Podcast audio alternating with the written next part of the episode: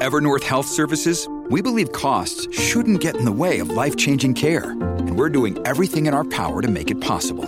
Behavioral health solutions that also keep your projections at their best? It's possible. Pharmacy benefits that benefit your bottom line? It's possible. Complex specialty care that cares about your ROI? It's possible. Because we're already doing it. All while saving businesses billions. That's Wonder made possible. Learn more at evernorth.com/wonder.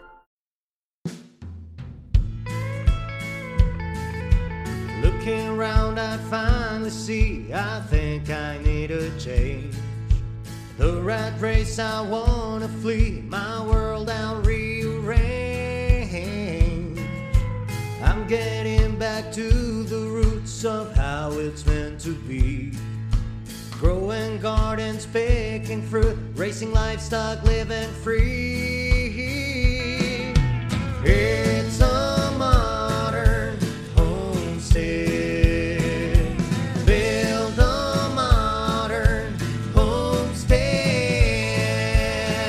Hello, friends, and welcome to the Modern Homesteading Podcast. Today, we're going to talk about testing, amending, and, pre- and preparing your garden soil for spring planting. Seems timely. Uh, I guess we got to start thinking about that right now, uh, making our plans of how we're going to do things for when it's time to plant. Some folks, I guess, if you're down south, have never stopped Yeah. planting, but for us, it's it's a timely thing for us, and uh, we have to start thinking about it. So, how you doing, Rachel?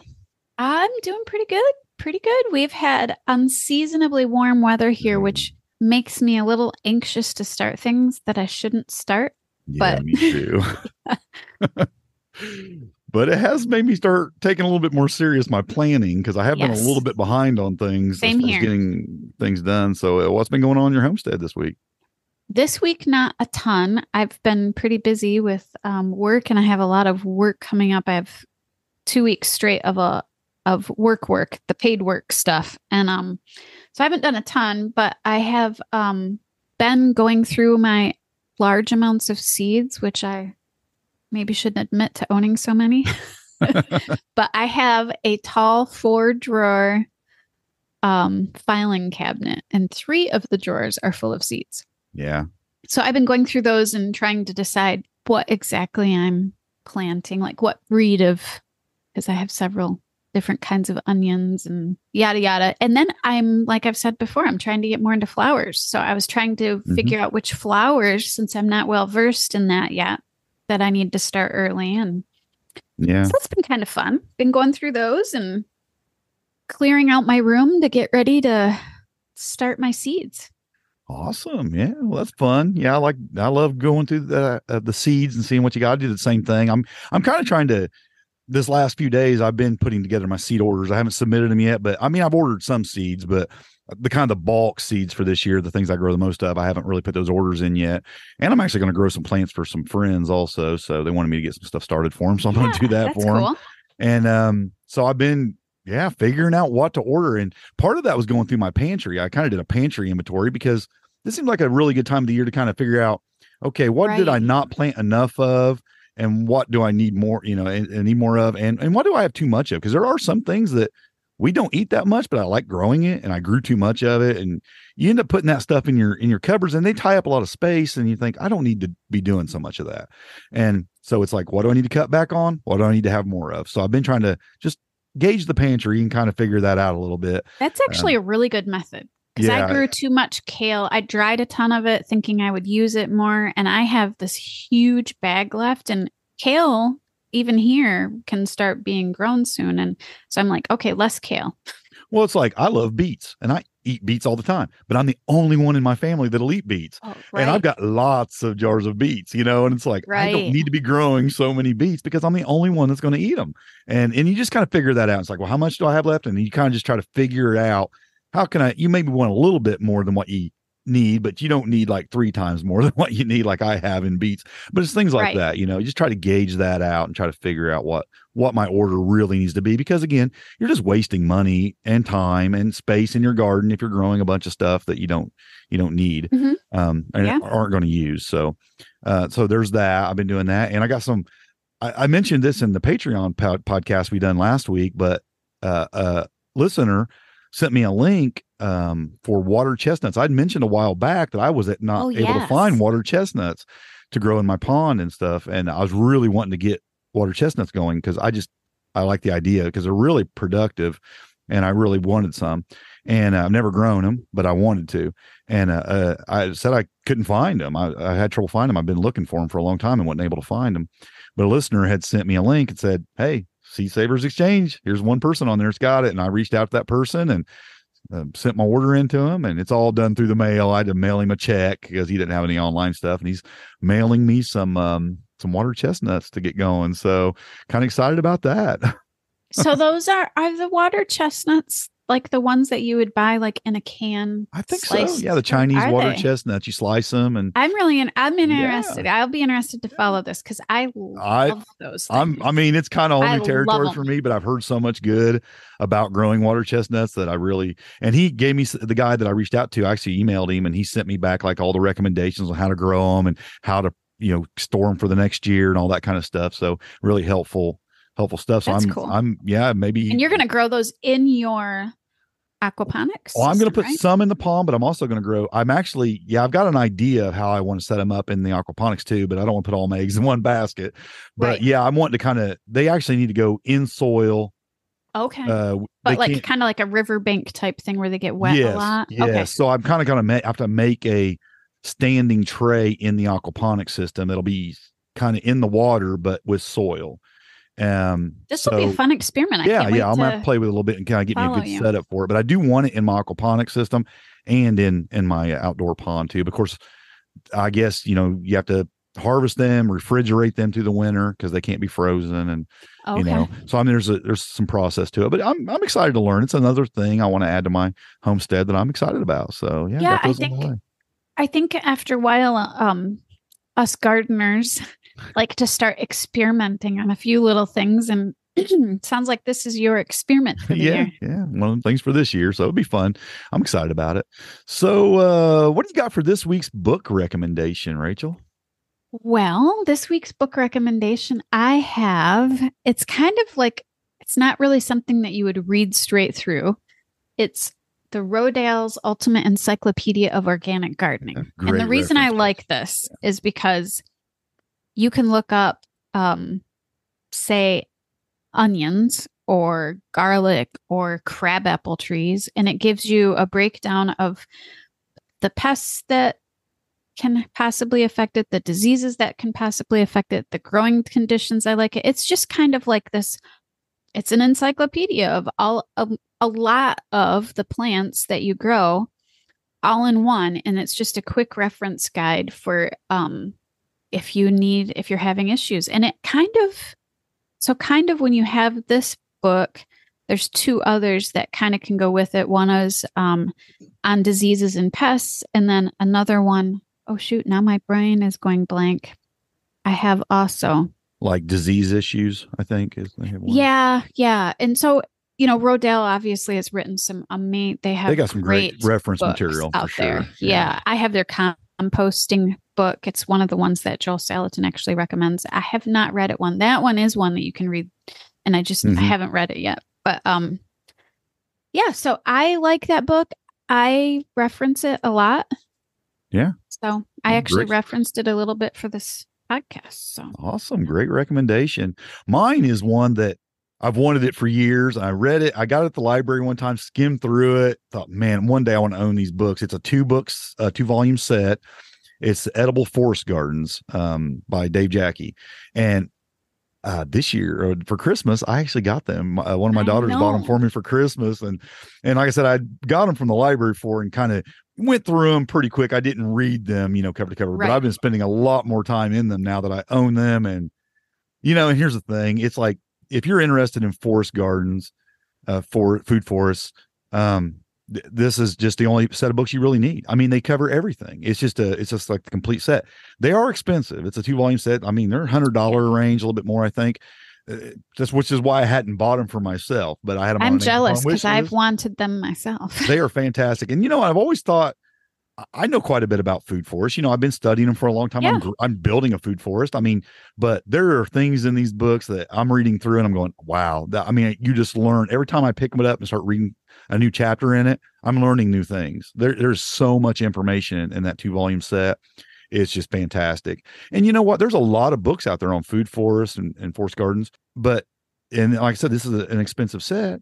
But if you bought all them other books one at a time, you're going to spend more than what you would if you just bought these. So you could actually buy these and it's all the information you'd ever need. So I like them. They're great. I recommend them. But Yeah, our library had them too. So, and I That's same idea. thing. I couldn't uh get through them. I mean, Oh. they and but eh, you know, if you wanted to check it out first before you decided to spend a hundred dollars, since both of our libraries had them, they're probably fairly popular. Yeah, I'm not exactly sure what they cost. It's in the hundred dollar range, maybe a little bit more. I, I, just remember, looked; but- they're about a hundred dollars. Yeah, okay. Yeah, I thought that's about what Yeah. they were, but yeah, Like which is why I hadn't bought them for myself. My kids ended up buying them for me because I, I hate spending that kind of money on a you know big item like that for myself. But I love them. I wish I would have bought them a couple years ago because there's so much great information in them. So, well, that uh, being out of the way, let's jump into our topic for today, which is kind of testing and amending and preparing your garden soil for that spring planting. I love it. It's the time of the year we just love getting our gardens ready to start uh, planting. And like you said, it's nice out. So we're really thinking about it right now. It's hard because I, I still have snow on the ground, which is probably a good thing because I'd probably be tempted to be out there doing something So, otherwise. yeah, yeah. So I mean, some people just think, yeah, my plant, my my plan is I go out and I rototill every year and I just start popping in plants. But why do you want to maybe spend more time testing and amending and preparing, which pr- rototilling can be preparing your garden soil. There's I mean, there's some whys to that, why you want to Yeah. do it. And one is obviously loosening up your soil, getting it prepared for the planting. I mean, you don't want to work in hard soil, right? You want something that's usable and and, and Right. something you can actually plant in. So that's one of the reasons. It's one of the obvious reasons. And tilling can do that. That's not my method generally, unless I'm starting with a new space. But it can be uh, the way you do it. Um, but yeah, just getting that soil, the right texture, is part of it. But what are some other reasons why? well, one of my reasons why is, um, you know, if your plants for doing a soil test and improving your soil is for health for yourself and your plants. Yeah, To me, improve, that improve the soil health. Yeah, Yeah, because soil it, it links. Healthy soil links to healthy plants, that, which also links to a healthy body. right Yeah. and it just makes um growing them so much more enjoyable if you're not constantly dealing with deficiencies or issues that and it's some of these issues can look really similar and it's hard to figure out which one it is. So that's why the soil test is nice. Yeah, yeah, and know? and you know when you get a that higher nutrient density in your uh your plants, obviously it's just going to be a you know better Yeah. better health for you. Um, i think they taste better too. Yeah it, it it's just completely different uh produce when you do that way. And and if you're feeding you made the point in the notes that if you're feed, you're eating it but your animals are also eating that you know and it's Right. healthier animals also if you're growing feed for your animals um what's left over ends up in your compost and it creates a, a more nutrient dense compost i mean it, it just all round it's great to have really nutrient dense um garden soil and to have soil that's really workable and usable. And that all happens this time of the year, really. I mean, when you're again Yeah. testing, amending, preparing that soil for your for your planting. I mean, it really is year round process. I mean, I do things in the fall as far as adding compost and things too that Yeah. contribute to that, or growing cover crops. I mean, there's there's it's to me, it's just a it's a all round the year process of just creating this really It good is. soil. I do the same thing. I, I mean, Yeah. I do add compost throughout the summer, but this is my main time where I like really focus on Yes. okay, what's going on? And you know, you and I are both trying to create this full circle on our property as much as possible because we don't want to be relying on the store or Amazon to be delivering things. Yeah. So and it, Yeah. it can be um interesting to do that. But the more healthy our compost is, the more healthy our animals are, the more healthy our plants are, the easier it is to do that. And once you get it established, once you get your soil kind of honed in, which it's going to be different for everybody. Yeah. It um it's easier to maintain that. Yeah, and we can talk a little bit about understanding our soil structure because you and I, we we might probably have similar soil. Yours is probably a little bit more acidic than mine, but our soil is a lot alike. Um, Yeah, we probably have that Great Lakes as far as workable. soil, but you probably have a little bit sandier, a little bit um, Yeah, more uh, sandy. acidic. There's probably some differences there, but there's other people that have completely different soil than us. Um, so Right. we need to understand our soil structure because there's not like a one size fits all thing here as far as amending soil and what you do with it. No, Um, the only thing I do that I would say most people probably do is adding organic matter is always pretty much a good thing to have organic matter in your soil. But as far as amendments, that's going to be different for everybody. And we can It talk about a few of the things uh, to look for. And I think you need to understand your sto- your soil structure um, before you can even really start evaluating it. A soil test is good, but there's some other things you really need to understand. Soil composition is im- important. Most plants, like a, a loamy soil, which is a mixture of sand and silt and clay, and you know, pretty equal parts. Actually, that's not equal. I mean, def- definitely um, lower on the clay on some issues. I think I have a breakdown Yeah. down below of what the actual um yeah 20% clay 40% silt and 40% sand is actually like considered like a perfect soil but it can have a lot of places though it's a little bit more clay a little less sand i mean it, it's nice to have a pretty good balance of all three of those things and we'll talk about in a little bit how you can kind of determine that ph levels are really important to understand yeah, My they can soil's kind of be all over the place too. yeah my, my soil is naturally like great for planting things in except for a few things there's those special plants that like acidic soil like blueberries for an example right. love acidic soil. Um, but mine, you know, most plants like between six and seven pH. Um, so do a pH test and get to know what your your soil Yeah. pH, pH is because if that's out of those ranges, if it's you know lower than six or higher than seven, it's going to be really difficult to grow things well in that soil, and you will And have to make some are- adjustments. And that's something that you can easily test at home several times throughout the Yes. year. There you can buy kits or I'm sure that there's hacks that you can find online. There- I'm there pretty are, sure. Yeah. yeah, But you can yeah. buy kits. Like I put a link in the show notes for a kit that's got 25 tests for NPK and your pH. And um Yeah. it's super simple. They actually have a pH. I actually have a pH meter. I do too. You stick into they're- the soil. The only thing I don't like about those is they're so flimsy that they break. Yes. They can break so Yep. easy. I and and that is the biggest complaint about those things. They do work though. I mean, if the Yeah. soil, if you do them right, like the instructions say, they work. But you got to be really careful if you're pushing them in like hard soil or anything because you can break them. They're pretty flimsy. They are pretty flimsy. But I mean, pH, I also put a link for the pH that certain plants like because, like you said, blueberries love Yeah, like to have that acidic. it's really the only thing I have to change my soil for is in Right. the blueberry area because I just it doesn't grow well in this, my soil. I have to add you know some sulfur to it, which we can talk about later Right. to get it to grow good. Yeah. Yeah. So those are, and and each piece of property is going to be different. I mean, I'm only, I don't know, probably about 30 miles apart from my property, and my property has a lot more clay. Yeah. This property's almost was almost all sand when we Mhm. started. That property's Yeah. tons of clay.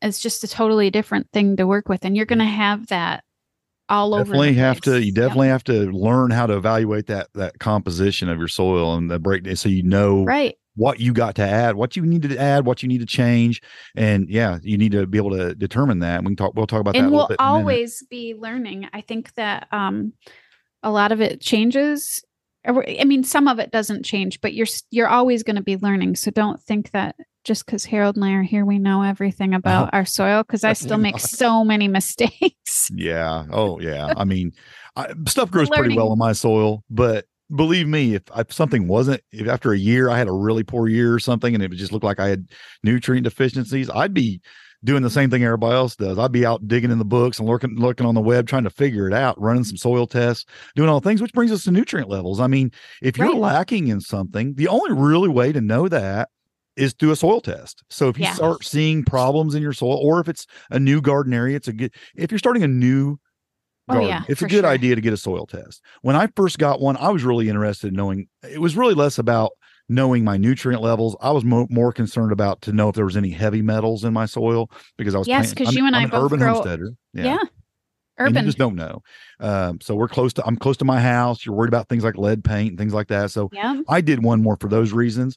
but it turned out my my nutrient density was actually pretty good in my soil. I mean, I had pretty good soil. So I've only ever done one soil test on my property. And for years I've not added anything for that specifically, you know, for the mineral deficiencies or anything. But if you do have nutrient deficiencies, that's good to know because you can start adding the proper things to your soil. So many people add things routinely to their soil that they don't even need. They don't have a nutrient deficiency because they don't even know. They just know, well, it's how dad or grandpa did it and you know, whatever. So I do it too. You know, add the ash to my, you know, garden or the lime to my garden or the Epsom salt to my garden. Don't do those things if you don't need them. And some of those things you need so little of when you do need them. and they can so harm your of. garden if you get too much of those things. So again, you don't just add things willy nilly. The only thing I ever add kind of willy nilly is compost, and even that I have a certain amount of that I add.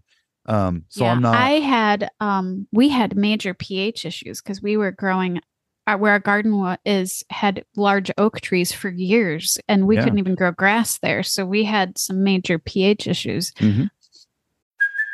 Hey, it's Kaley Cuoco for Priceline. Ready to go to your happy place for a happy price? Well, why didn't you say so? Just download the Priceline app right now and save up to 60% on hotels. So, whether it's Cousin Kevin's Kazoo concert in Kansas City, go Kevin, or Becky's Bachelorette Bash in Bermuda, you never have to miss a trip ever again. So, download the Priceline app today. Your savings are waiting. Go to your happy place for a happy price. Go to your happy price, Priceline. But Yeah. um But if you see some problems, it's, sometimes it's just easy to see that and you know there's an issue. Now it's time to go test some things. Like if I, again, if I started seeing problems like things aren't growing good, I get a soil test. I try to figure out what the problem Mhm. is, you know, and try to figure out there's a deficiency in, you know, phosphorus or potassium or magnesium or or just nitrogen, which I never, I know it would never be nitrogen because I'm always adding high nitrogen stuff to my garden in certain parts of it, especially. But you you don't know on a lot of these things unless you unless you get a test, you know, and start checking Right. for things. So yeah, and you can yeah. get tests. There's different kinds of tests. You can I when I first started here, I got a really extensive test through Logan Labs because I wanted to know everything you said with the toxicity. I wanted to know all the little details, but you only have to do something like that. Like when you're starting out. If you want to do it every year, you can. Oh, You can yeah, spend yeah. all that money. for sure. Um, but if you don't want to, you don't have to. But it is it does help you know exactly. And like somewhere like Logan Labs, there's probably others Yeah. gives you exactly what you can add with organic amendments, and it'll tell you exactly what to add per. Usually, it's per hundred square feet. Yeah. which is And- and- really helpful because you don't want to over lime. You don't want to over. You don't want to add too much sulfur. You don't want to add too much Epsom salts. Yeah. Yeah. You can definitely overdo it easily in a garden. And, and, and another thing is what you're growing in your area. Some places you're growing, you know, tomatoes and peppers and things. These plants require a lot more nitrogen and things. Right. If you're growing Yeah. like lettuce and things, they're not going to require as much. I mean, it's just, it just depends on what you're growing, your Yeah, that's zone. True. because there's some things you can't even grow so you're going to grow for a different kind of plant that you know different type of plants that are going to require more of a certain thing or whatever so Yeah, knowing your certain plants, also yeah yeah, certain so- plants are really heavy feeders, like corn. There's a reason they do corn, and then after corn they grow beans. yes I mean, corn is just such a heavy feeder. some things will deplete your soil uh and Mhm. so on certain you know th- nutrients so you might need to add those nutrients in back in the next year uh to to get those uh, nutrients back um So did you want to go through the breakdown? Well, I want to talk about the importance here? of soil structure also, because we talked about composition, like the, the you know your sand, your silt, and your clay, but also soil structure. Having good fluffy soil, you know, having good aeration, pores in your soil. This will allow for good uh, um, aeration, good drainage. Um, it'll also be uh, it'll also just do better for retaining moisture for your plants. So it's another thing you'll evaluate when you're just evaluating your soil. Again, if you have the right composition, it'll it'll assist in that but also just having a lot of organic matter is a big part of your soil structure so you want to you want to evaluate that and see because a lot of what you're adding to your soil is a lot about soil structure i mean when i'm adding compost i'm really like that good workable fluffy soil because oh, Yeah. you know it's just really good for the watering and the aeration and whatnot of your soil And it makes and great root vegetables. yeah and it's just so much better to work with and plant in i mean yeah. I love good garden soil. I love soil. I can just take my hand and kind of push my hand right down into Right. it. And I like it Especially when, when you're like that. doing the no-till method like us. It, when you have good soil structure, it makes it so much easier to work with. Yes. so you don't have to till. Yeah. So here's what I would say. If you if you have say you're you did a soil test 5 years ago and um your plants are growing great. You, great. You've added maybe a couple things. You got your soil great. Things are growing good. Here's what I do. I add compost every year. I'm side dressing and I'm adding, you know, just a little bit of you know, compost here and there. Um, if you're interested in how much compost, like every year I'm adding compost. Every spring I add compost to my soil. How much do you need?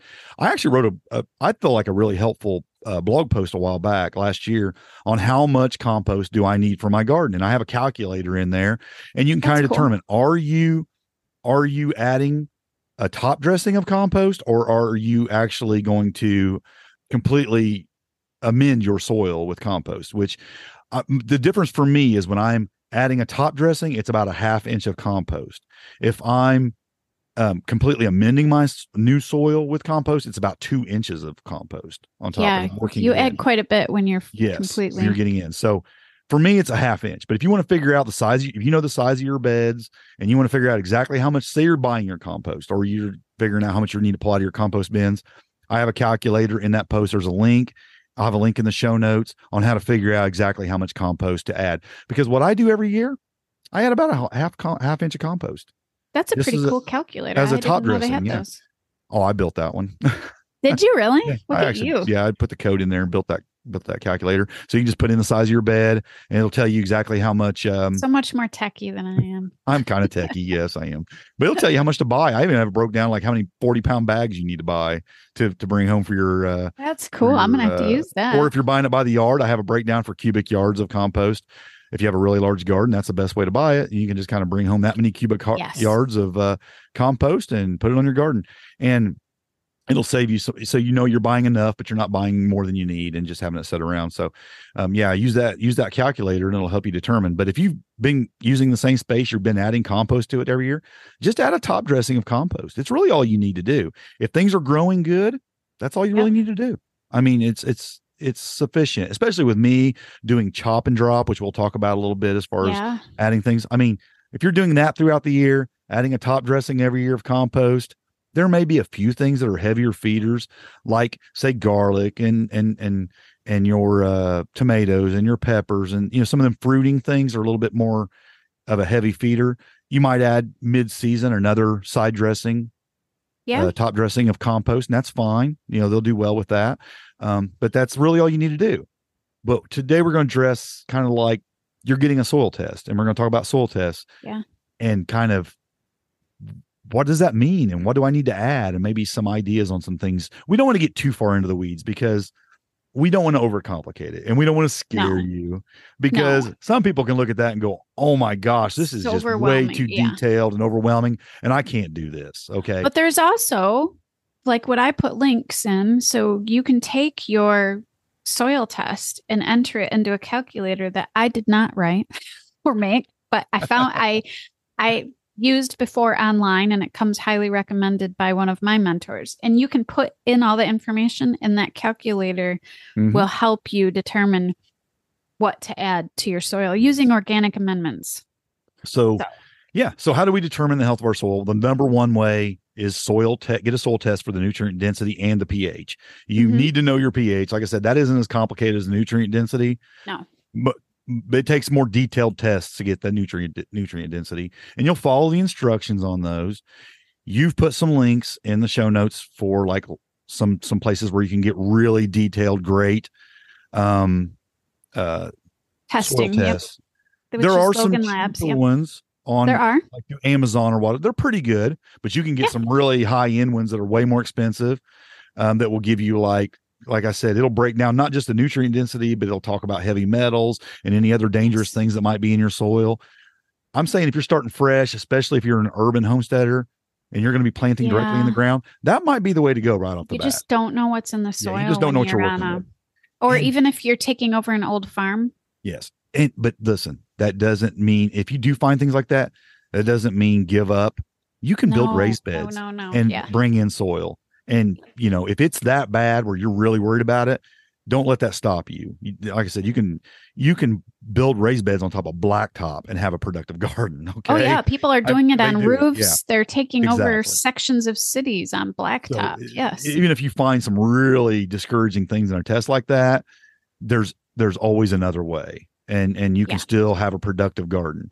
Um, but if you're able to plant in the ground, you're finding out th- these tests will give you some good breakdowns of any deficiencies you have or any problems you might have with your soil. So, you know, and it's important to learn how to understand those nutrient levels and kind of what the ideal nutrient Yeah. levels are and and and a lot of tests will break it down for you and tell you what the ideal what what your range is, where you should be and where you want to be. And some might even go into more detail or you can send it up to other places and actually find out how to fix that. We'll kind of cover some basics here, maybe on a few things you could add that would that would help with that. But you can actually get some really detailed um yeah, you can go read. Yeah. you can go really detailed. I think you s- I think you put a link in the show notes too for a place you can send those tests that will actually give you a breakdown of what you need to add to your soil, right? More Yes. of a yeah, Yep, okay. That um I have Logan Labs on there and then the Grow Abundant Gardens actually has a calculator on there where you can enter that and it gives you exactly but what you can even pay use. for uh for them to send you a more detailed like you need Really to add detailed, this yep. specific thing and this specific thing and they'll give you like a really good detailed list of what you need to add to your garden which is really way, nice when you're way yeah starting out and you're just totally lost. It's just nice to have somebody I know it costs some pennies, but it's nice Yeah. to just have somebody tell you what to do. Yeah. And if it's something you're really concerned about, it's a good way to go. I'm less concerned. I mean, I can see that it's lacking in this or that and add a couple things here and there. And, and I'll take the time and I'll, you know, do it for a year or two. Then we get another test if you feel like you didn't fix the problem and then try it again. If my stuff's growing really great and I'm having a lot of production, Yeah. I don't worry about it. It looks good. Now, if you're really wanting to focus on really super nutrient dense food, Yeah. you might be more concerned about that and want to increase those things and make sure your food is at its peak when you're getting it, you know, and and that's where you would be more concerned about those things. Um, so yeah, taking action on those soil tests is important. You paid the money for them, take some action on them. So that's one thing you can do to kind of determine the health of your soil is a soil test for nutrient density and pH. But there's Mhm. also some things you can do that are not um that won't cost you any money really. You can just do a soil texture test. Again, I mentioned this earlier. The ideal soil is you know, it depends, I guess, on what you're planting, but a good range is 20% clay, 40% silt, and 40% sand. That can vary on the clay and, and sand, especially because if you're in Florida or you're in Alabama, that's going to look two different, you know, clay versus sand. I mean, that's two different things, right? And it's going to take a lot of work to get your your range in the in those areas. But that's kind of like the ideal. Um, you can do what's called a jar test. Have you ever done that, Rachel? I did test? it last year and yeah, it, it at actually our works property. pretty good. It does work pretty It's good actually kind of three neat to do with different your places. kids And too. It's kind of like this little science Yeah. experiment with your kids. You can kind of do.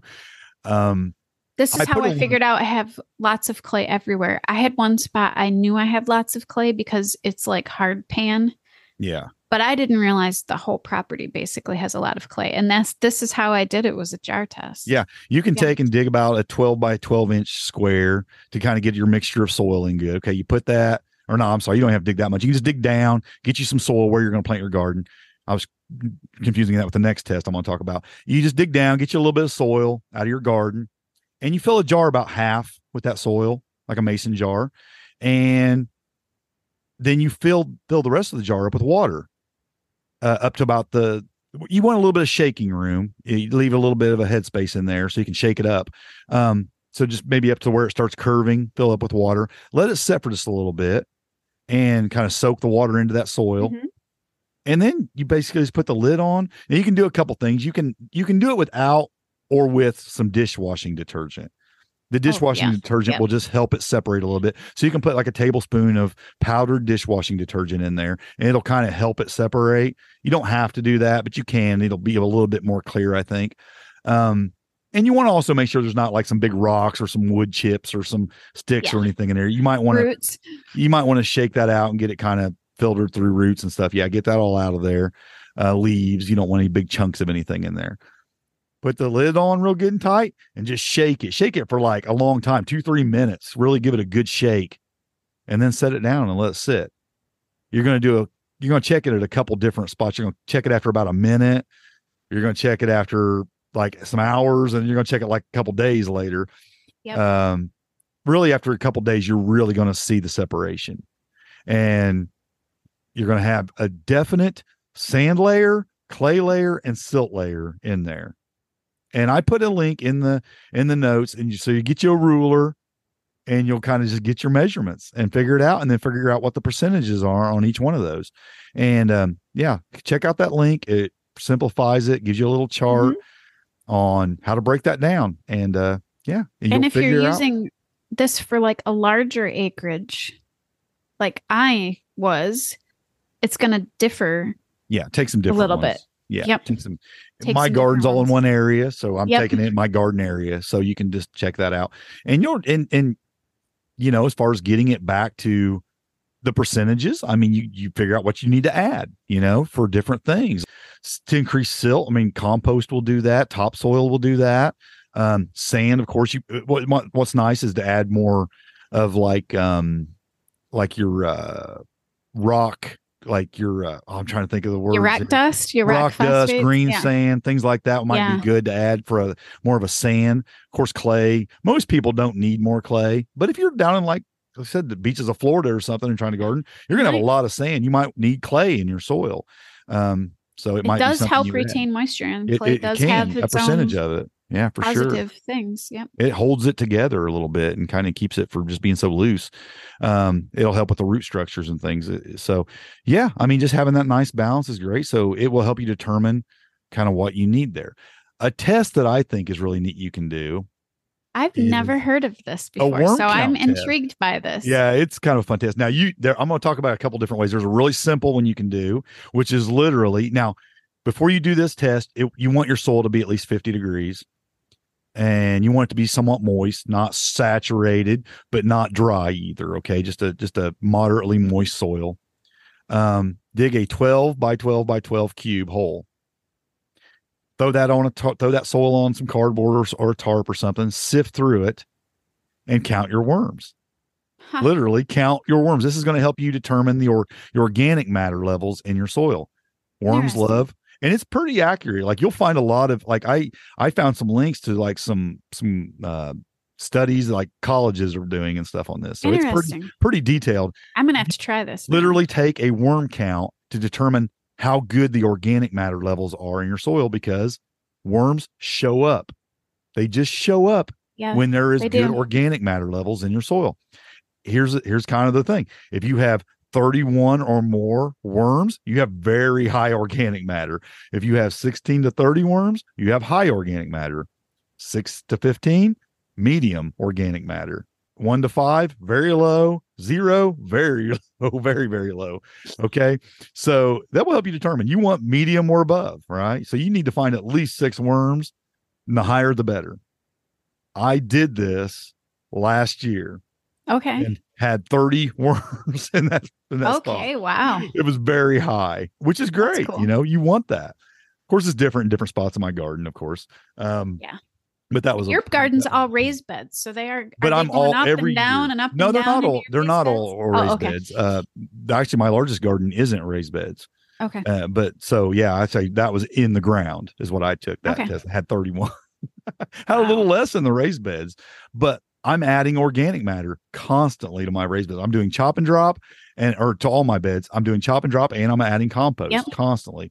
So I have really high. So it's pretty accurate. Um now you can actually get a more accurate breakdown. And I haven't done this, but I found a link and I should have put that link in the show notes. I'm gonna go back and see if I can find it of a more detailed test that you can do in this way.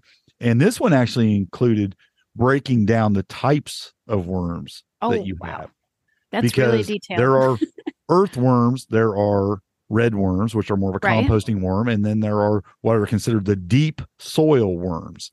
And they're I don't even know, they're just a different type of worm. And there's this link that I that I had had like a chart to determine which had like some pictures and things to determine which worms were which.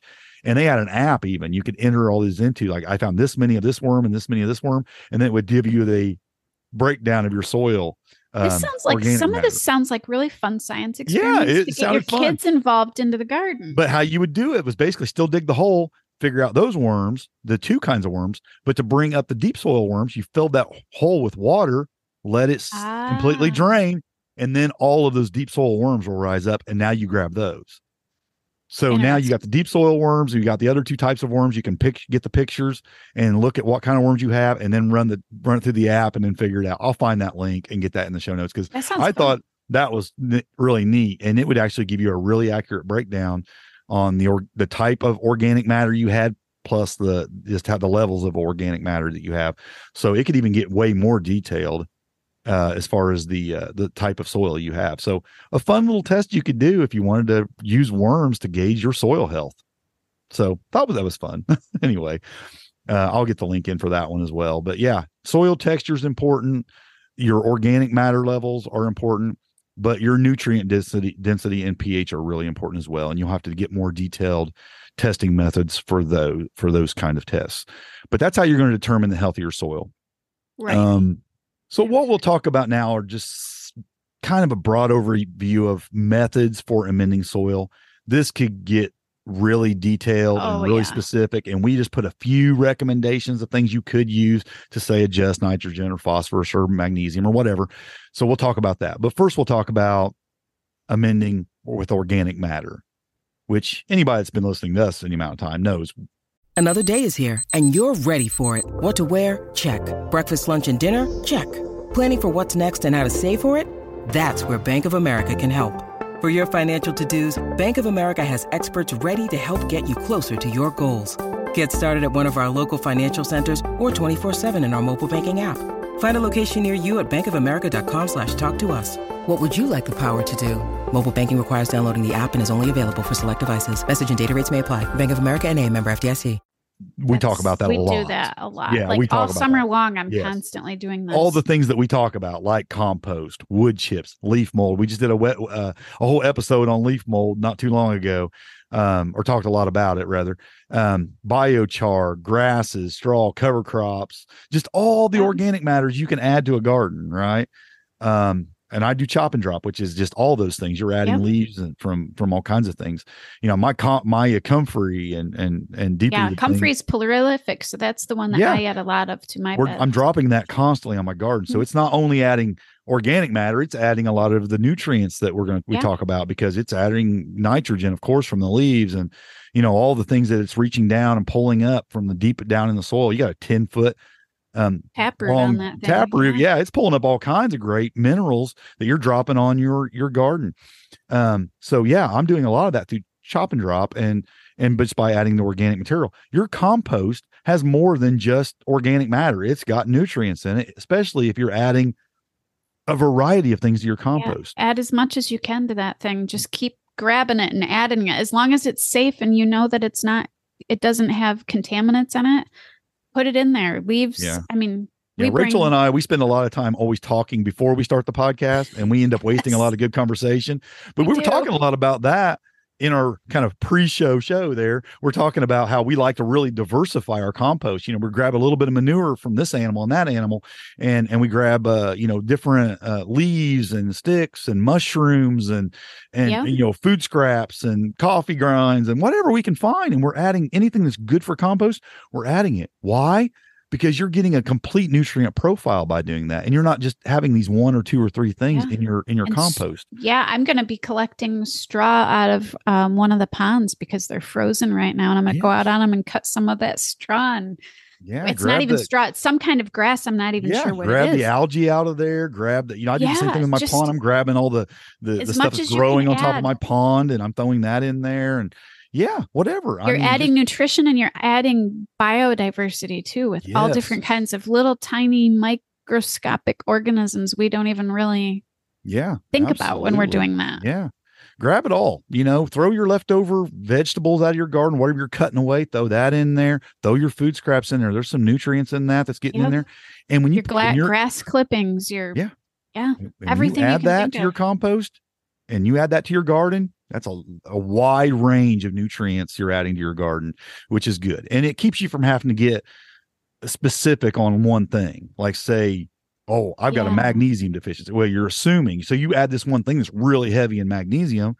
Well, that may not even, where if you're adding things in a more general way, these things are very, uh, I would say, slow uh, Right. releasing. You know, compost is kind of slow releasing. It's like not overwhelming your garden with any one thing.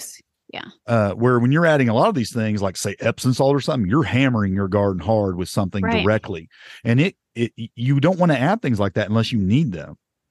Yeah, you and you don't want to just stick with one kind of compost where you're only adding rabbit poop or you're only adding cow manure. You want to, because those could be deficient too if they're not getting the greatest diet. You just want as much diversity. Diversity is so important.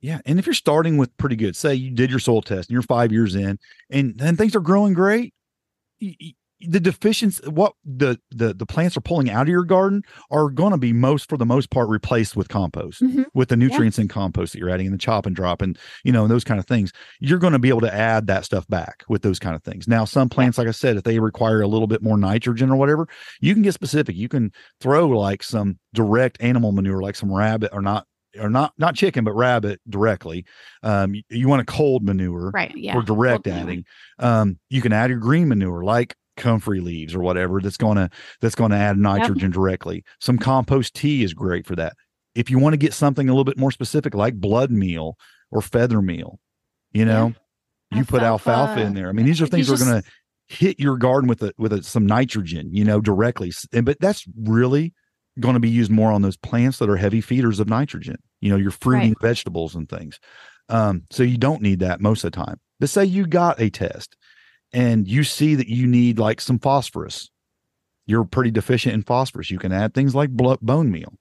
And you added in here back uh, guano guano and fish meal for that as well to add um Yeah, it's not as high as bone meal, but you, it- I mean, if you add some just need a small Yeah. amount, yeah. And the apparently willow leaves have it too. So if you have lots of leaves, yeah it's new to me but that's nice to know yeah, and I looked that up. But yeah and you know and and we're we're mentioning some more organic things you can just add yes you could go get a fertilizer that's a like a whatever uh, they got the different numbers for the different things your your Mhm. certain uh, NPK, things that, yeah. mpk ratings and stuff and they're going to add those things but i like to do things more of a slow release um Yeah. general you know organic method i have used fertilizers i'm not going to lie i've used them i've used some Oh yeah. Mpk have too. I've fertilizers to get things used, balanced out um, before I bought organic chicken manure. I, That was I'm more a use fertilizer that I'm more apt to processed, yeah. use an actual store bought organic NPK fertilizer in Yep. planters. Like say I got a pot with something and I want to add something to it to feed it. Um, I'm more apt to use it in a pot than I am on my garden. Uh, but yeah, I, I have used it. Um, let's say you need some potassium. Green sand is great. Wood ashes. I mean, that's why you add wood ashes for the most part to to a garden is for the potassium. It's 50% uh, on wood ashes about what it is. Now, with wood ash, we talked about earlier, there's these things that people just add all the time when they don't even need them.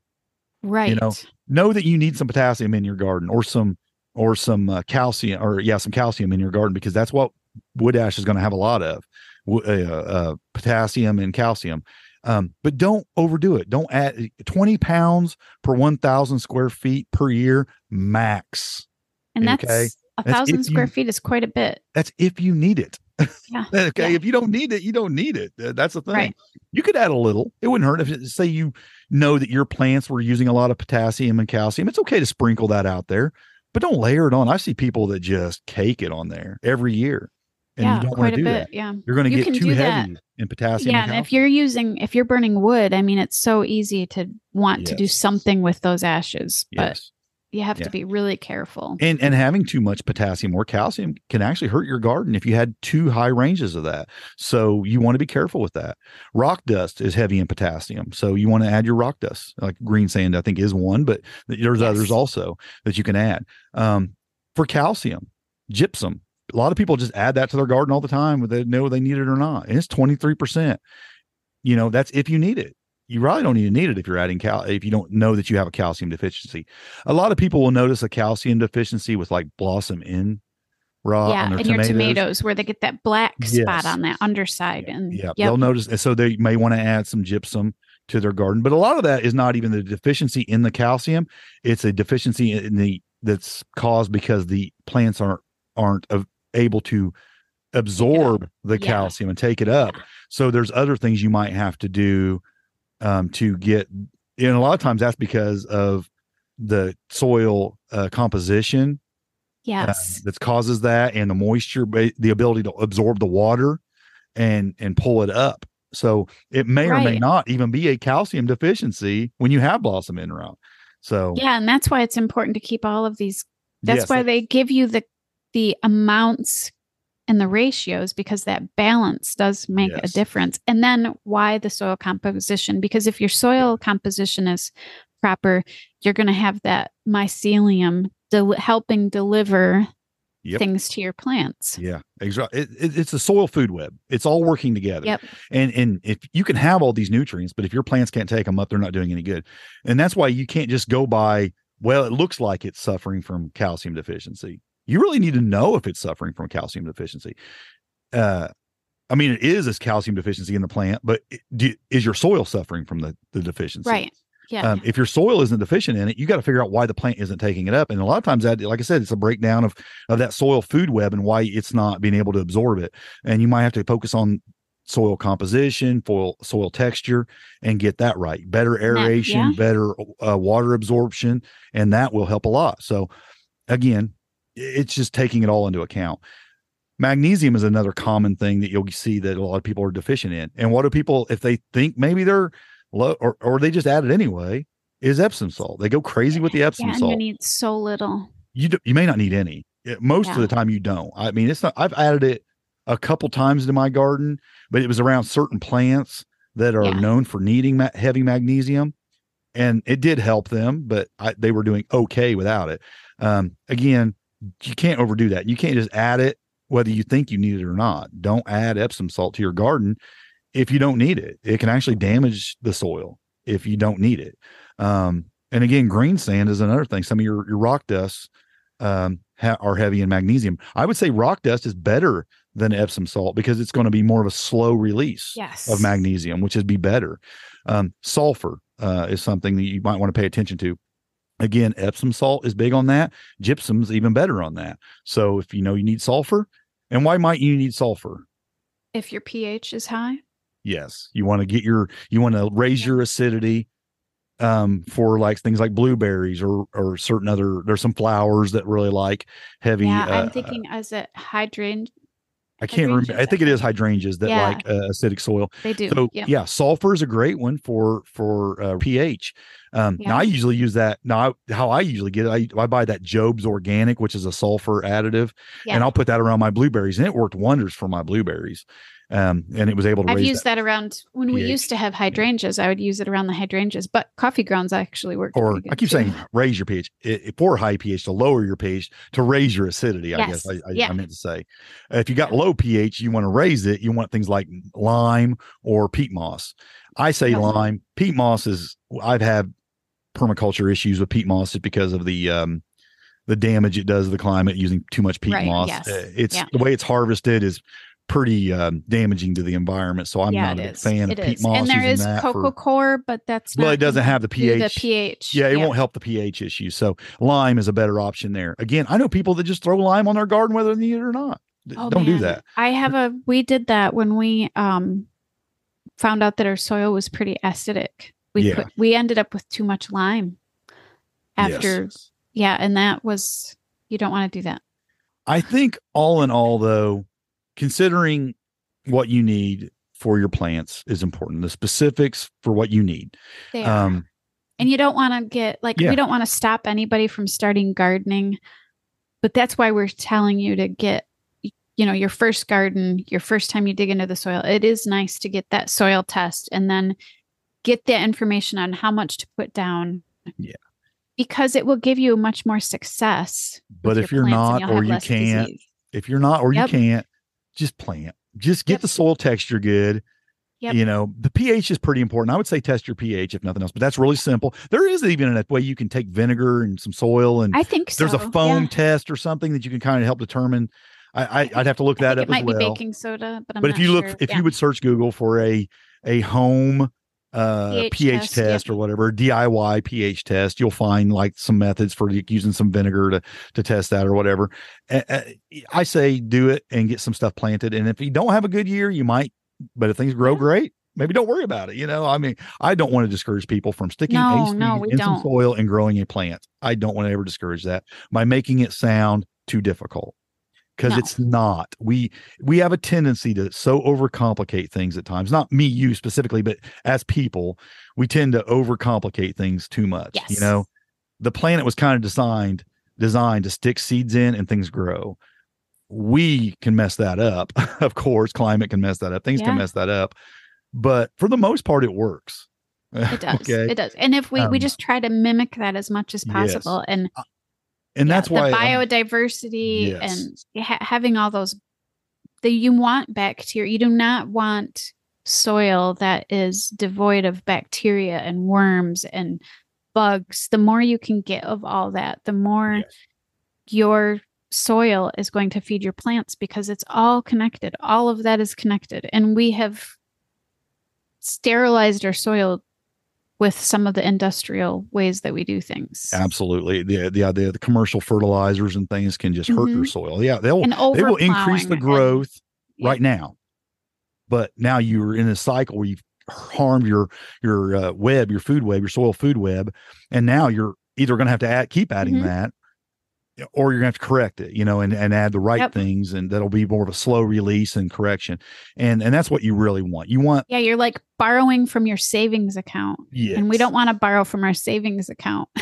yeah we want to mimic the natural world you know As like i said the earth was kind yeah. of pre- was designed to grow things you know and, and when it's done in the it's done like that things will just grow i mean things just happen seeds fall off of plants and fall off of trees and they hit the soil and they plant and they grow and it just Mhm. happens um, we want to mimic that we want to do chop and drop we want to do we make our compost but you know what compost naturally happens things fall the leaf Yeah. matter the Go to the woods. That's animals poop Yep. in the ground, all that stuff in a compost, right? And and it just but we're doing it in our backyards. The only difference we're kind of closing the loop on our property to make it happen for us.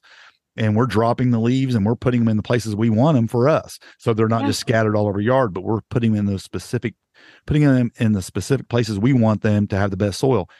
That's great. We're helping nature along, but we're trying to do it in a Mhm. natural way and creating that that system in a in a more intensified spot, you know, where we're growing things. And it works. It works great. I mean, I love doing things the natural way. And again, we can overdo it. we can. Um, but it's really not that hard, especially when you start with healthy soil or if you get to healthy soil, it's really not that hard to keep it that way. and there's certain plants that are kind of no matter what you do, they just grow really well. And if you're brand Yeah. new to this and you're a person that needs success to keep yourself encouraged, though you might want to stick with something like that instead of In your area. exotic There's some plant. things that grow Yeah. really good in your in your zone. Yeah, exactly. Try those things. Yeah. And and then you know, Instead of trying to grow a lemon tree in zone five, you Yeah, might want to grow an apple tree in zone five. Right, right. Like you want some success where I live, stick a radish seed in the ground. In four weeks, you'll be eating Right. some radishes. Uh, where you live, it's probably something different. Beans, yeah. I mean, it's just like whatever you want to grow. Green I mean, beans just kind of come out of the ground here. yeah, You don't for most really people for a lot of places, and but you might be in a place where it's something completely different. I mean, you know, if you're in a really Right. hot climate, it's whatever grows good in your area. Grow that and have the success, and you know, and then start adjusting your soil for other things. But enjoy the success, right? Yeah. I mean, and you can always go and for many years, and I still do sometimes have to. I buy compost. You can still buy compost. Just you just want to make sure where you're getting it is Yeah. a good place. But you can buy compost. You can buy soil and and start that way if your soil, like you said, is contaminated and you want to do a raised bed, or you can even do some of like the Charles Dowding he doesn't even do a raised down, bed. He just puts some cardboard down and some compost, and he just plants. He, d- And he does. He's and got gorgeous gardens. Yeah. gorgeous. kills the weeds and has plenty of nutrients and things. So I mean, Yeah. if money is tight and you don't want to spend the money on on building a raised bed, you can get some free cardboard and spend your money on the soil. Yeah.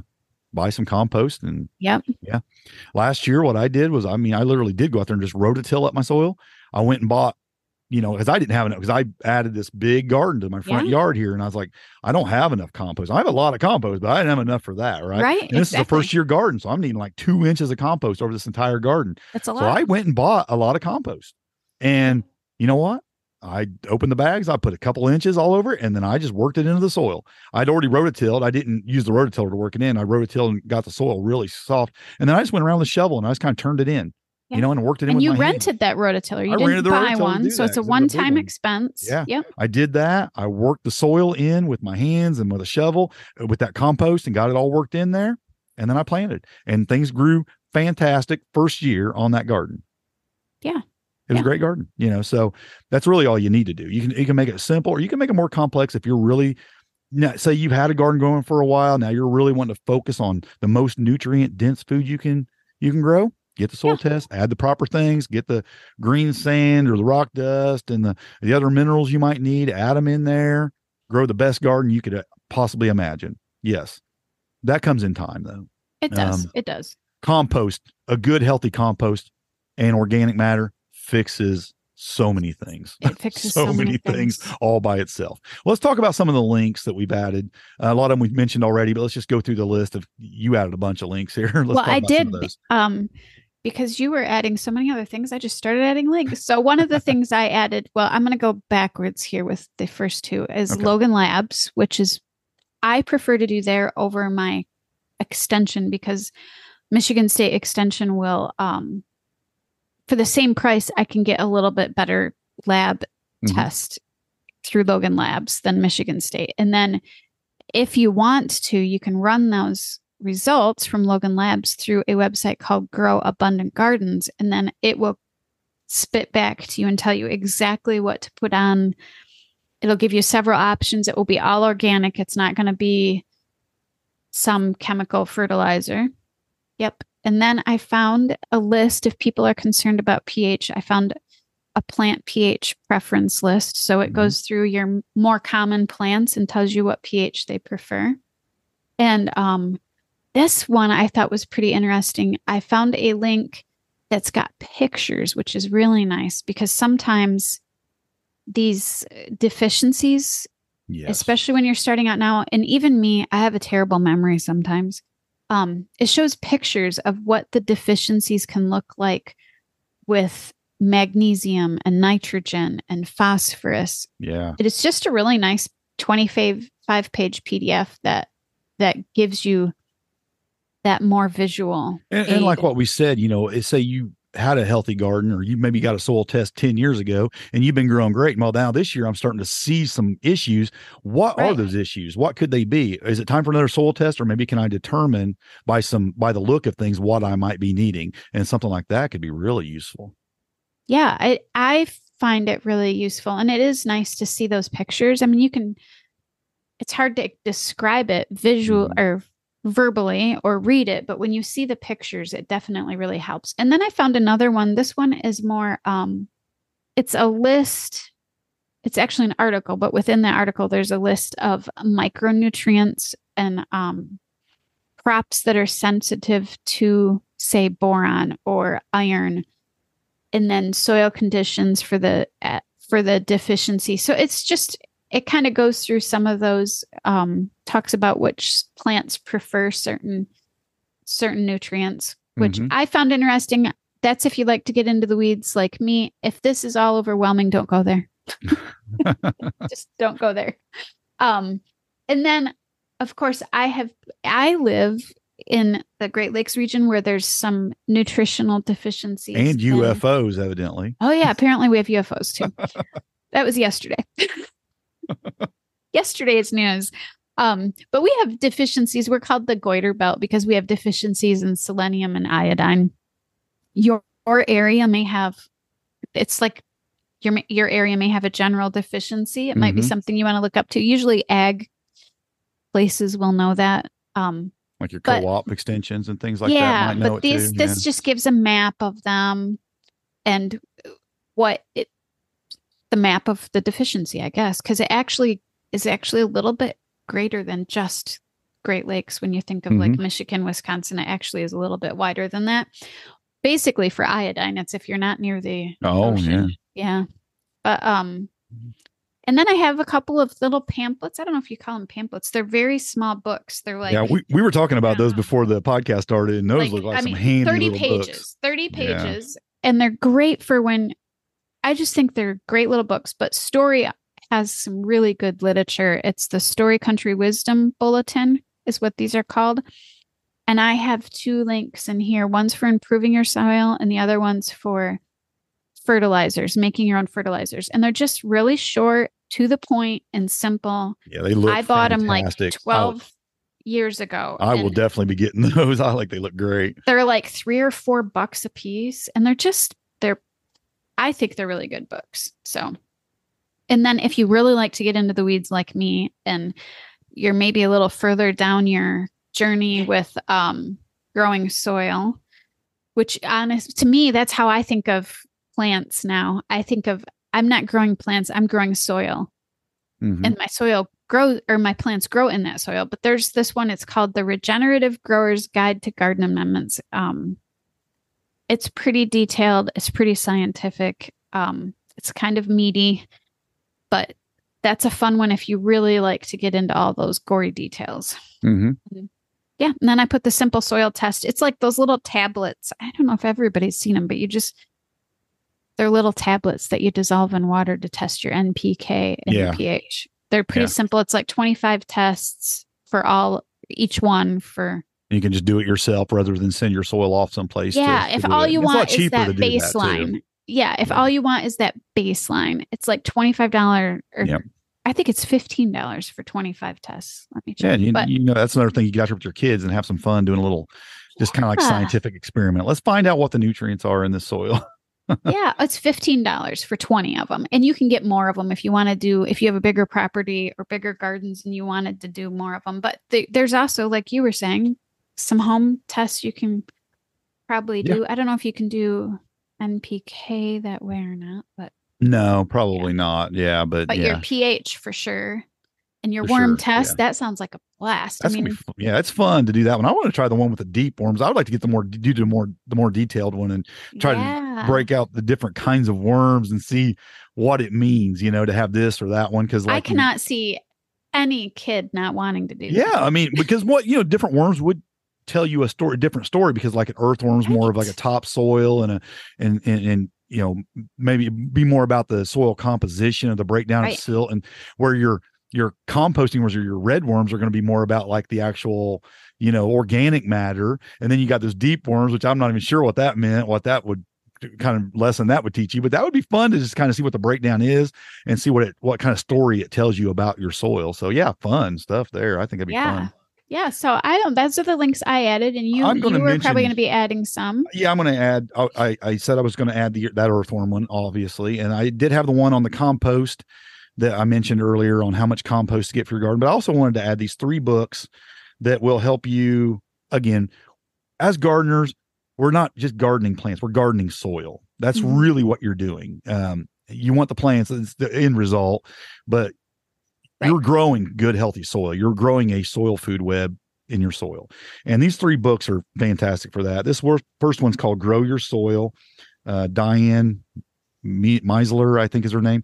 Um, how you pronounce it? Uh, it's it's one of the more simple ones out of these three. I'm going to say really good though. And and why I say I won't say simple in a bad way. I say simple as very Yeah, usable and simple is understandable. yeah, Yes. it just gives you the basics, but it's also a little deeper than than what you might know in breaking down just all the elements of the soil food web and understanding the process and and kind of fixing it. Yeah. So um that's a good good smaller book of the three that's pretty good. Um the Living Soil Handbook we've talked about that one's good. Yeah. several times by uh, Jesse Frost.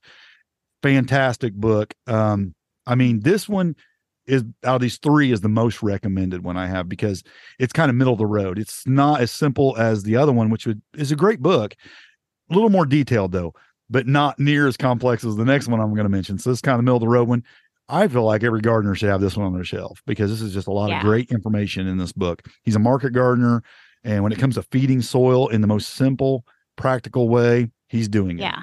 And you don't Um, have to be a market gardener to like Right. Yeah. Just because- lots of good recommendations. Yeah. Yeah. Yeah. Because we're taking stuff, you and I both are planting multiple times a year.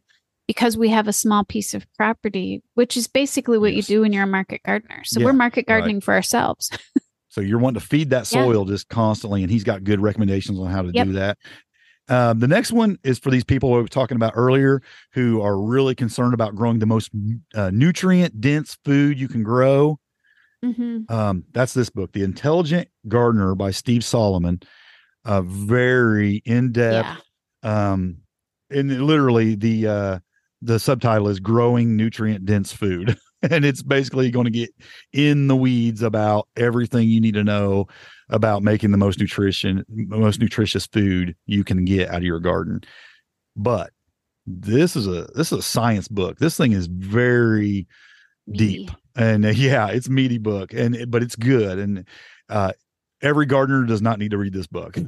No. you do not need this book. But if, you like that stuff, yeah, if you love this stuff this is the book for you. If if you get intimidated by that kind of stuff do not get this book. It might chase you away from gardening. It might scare you from planting a garden. Um but it is a really good book. Great charts great information just tons and tons of information in that book. But i'll put the links for those three as well um in the show notes. So a lot of stuff there. I mean a lot of things Yeah. to consider. I keep saying it. I want to say it one more time before we close. If being if complication scares you away from doing things don't do Yeah. any of these things. Put a seed in some soil and grow some plants.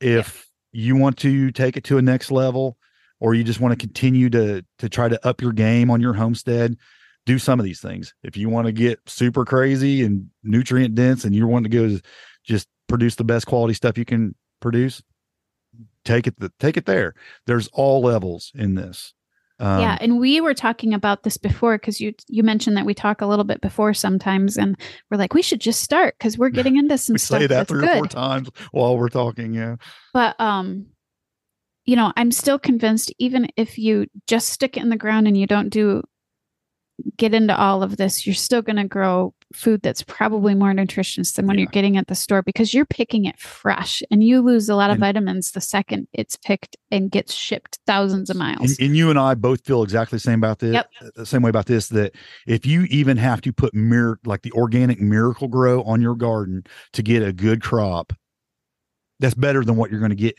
Organic Just start. store, Just start.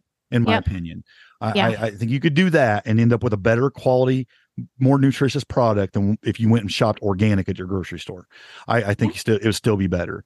Um, That's how I so- started gardening. I actually Yes. wasn't even putting organic on. And um Yeah.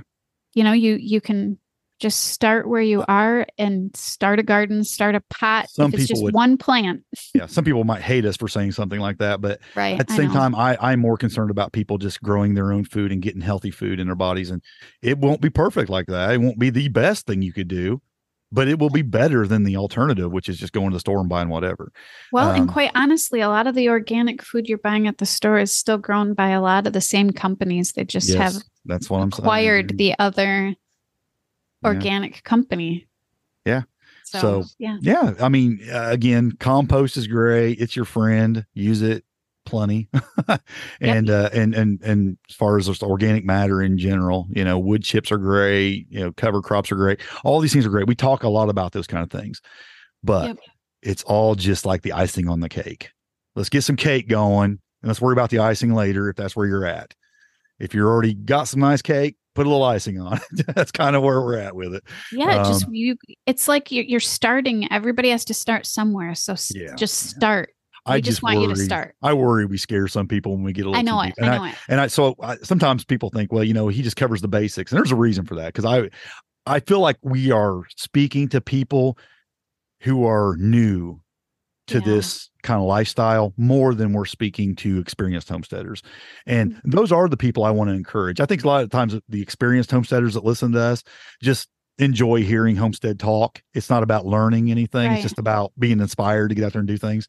But there are a lot of new people that are looking like, okay, how do I just get started with this? And those are the people I feel like I speak to more. So we try to keep it really basic sometimes Same. and speak to them. And I and Well, and those that's are the people I want them to start. Yeah. That's why I'm so excited about the growing in a just in a pot because Yeah. there is no there's like hardly any barrier to entry you buy a pot you put soil in it you put a plant in it Yes. the, and the Yes. same with like Charles Dowding method you don't even have to get a tiller involved you just get one of Yeah. your amazon boxes that arrived at your door You and you put it on the ground and you buy some soy i mean it's just And you don't even have to put a seed in that soil. You can literally go down to Walmart and buy a can buy a tomato plant. plant. or something and put it in there and start growing Yeah. from that point. And it you will be still are learning something and Yeah, you're still growing and something and in a food when it's couple of years you can start seeds in a couple of years you can i mean you've been growing for a long time i've been growing for a long time i just want people to be able to to start and don't be afraid of like literally you can start a garden in one day if you Yeah. start it in a pot or you do that Charles Dowding method so Yeah, absolutely. So keep it simple. If simple's where you're at, but if you're at the next level, take it to the next level because it can get better. It can get better and better. I mean, Oh, I yeah. still have so much improving I can do in my own garden, and I'm learning. I'm learning things every day. I was talking about the edible food forest books at the beginning, and I was talking about how you know I think I have a gr- grasp on like these things. And then I read those books, I'm going, wow, I don't know anything. you know, compared well to what and what we know. think we know now Yeah. 10 years from now there'll be new science and new Yeah, and you- thoughts and, new yeah. yeah, we're always learning we're always growing and changing and and you know what i there's things i say on this podcast now that i wouldn't have said five years ago Right. or i say or i say something completely different now than i said five years ago i'm always Yeah. leery about when t- people tell me hey i just found your podcast and i'm starting from the beginning and i'm going You're oh like, no oh. no start from now and work backwards because there's things i say now that i would not have said back then or i said completely different back then and we grow and that's kind of the danger of things like a podcast because you know it's out there you know and if somebody's starting from the beginning and they're working through it slowly they may be making some of the same mistakes i made early on uh that i don't make now you know and i'm sharing those things as if right this is the way back then which it may not be you know and and and, it may be the case today we might say things today that so we're not don't take everything we say um no a- as just the gospel. I mean, do your own research on all these things because you know, and share with us if you learn that we're wrong about something. Come back, you know, don't just say, "Oh no, you're wrong," but show us some research or something that might change our minds because right I love learning new things and I love and I don't- correcting my mistakes. You know, our podcast is not so much about us being experts it's about us hopefully bringing people that know more about it and I- sharing with you people like um John Kempf who was the uh forward to the one book and he's Yeah. just like crazy into the science. I mean there's people out there that are so crazy into the science. Elaine Ingham is another one. We're just trying to encourage you all to homestead and garden and bringing experts and mentioning experts so you Yeah. guys can go and learn it all. every time we sit down to this podcast and I hit record, it's with complete humility because I'm almost Yes. scared that I'm going to say something that's either going to turn somebody have- away yeah. or lead them in the wrong way. And and I'm careful about that, but at the same time, I just put the warning out there, you know, that Yeah. we're we are people who garden, homestead, and we both work jobs. We're just ordinary people, you know. We we're Yep. not this isn't even what we do for a full-time living at this point we in our just lives love it. That's we all. love it just we love enjoy it. and uh we we try to guide you a little bit and take you Mm-hmm. down some of the paths we go down but there may be a better way and i guess we're spending too much time on this trying to do too Right. much of the We're uh, a dead privacy uh, policy here uh, you know let me throw some terms and conditions out there you know but anyway Right. that's what we're that's where we're coming to you from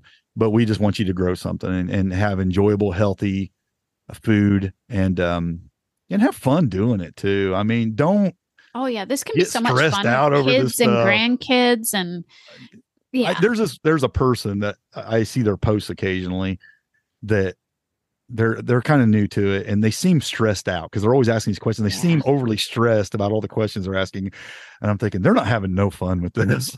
you need to be Yeah, having more enjoy it. Have fun. Enjoy it, yeah. And if things, you know what, if your plants die, yes, you waste a little bit of money, a little bit of time, but you'll learn from that. It's a learning process. And you got to spend some time trying to grow some things and you'll learn better and you'll grow better next time. But just enjoy it. It's a lot of fun. I mean, I got into this for the health reasons and I wanted healthy food. But I tell you what, the fun of it and the enjoyment of it is what keeps, I think, more than anything, mm-hmm. keeps me coming back to it every year, you know? Because I could buy, I could go down and buy it from somebody doing it just like I would do it Yeah. but I but it's so much more fun to do it myself.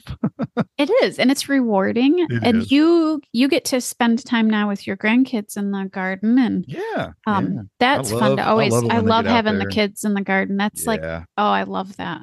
Yeah, and, and like I said, we're that. talking about some of these little fun tests you can do and stuff, man. Get the kids out there and they'll love that kind of stuff. And it'll and you know what? It will spark an interest in them that will build a legacy of gardening and homesteading for them. I mean, it'll just you know, things I did when I was a kid. I remember, you know, the first thing I ever grew myself. Like we had gardens growing up. And um uh, uh and so I I knew about gardening and stuff. We just went out there and did it and it wasn't very much fun. I remember though, like planting a bean seed in a class at school.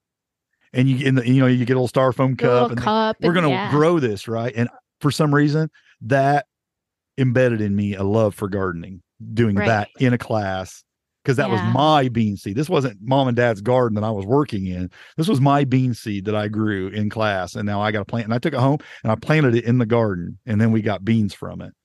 Yeah, and that's that's cool. it and the built- kids it- love that Yeah. stuff. It just ingrained in me a love for growing things, even as a kid, that I'm glad I came back to later in my life. So do things like that with your kids. Give them a little section of the garden. Get out there and do the worm test and the, the different soil tests and stuff with them because that will just it will it will just put something in them that they may not they may get away from it even as adults, but they may come back to it later in their life. They'll remember that. yeah, that's what my husband he got away from it for a while, and and now he's loving me it, too. and he's back at it. yeah. So, So.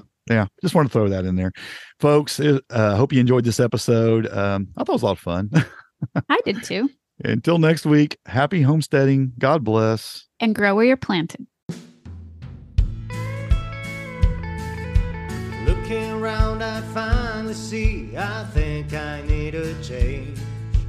The rat race, I wanna flee. My world out Getting back to the roots of how it's meant to be.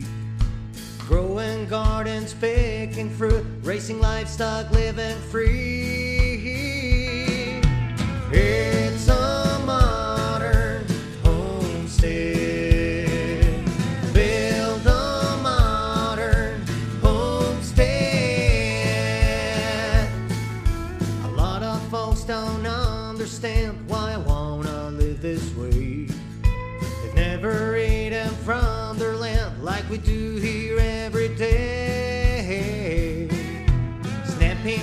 like Grandma did, sitting on her front porch. Hunting and fishing like a kid once you've done all of your chores. It's a modern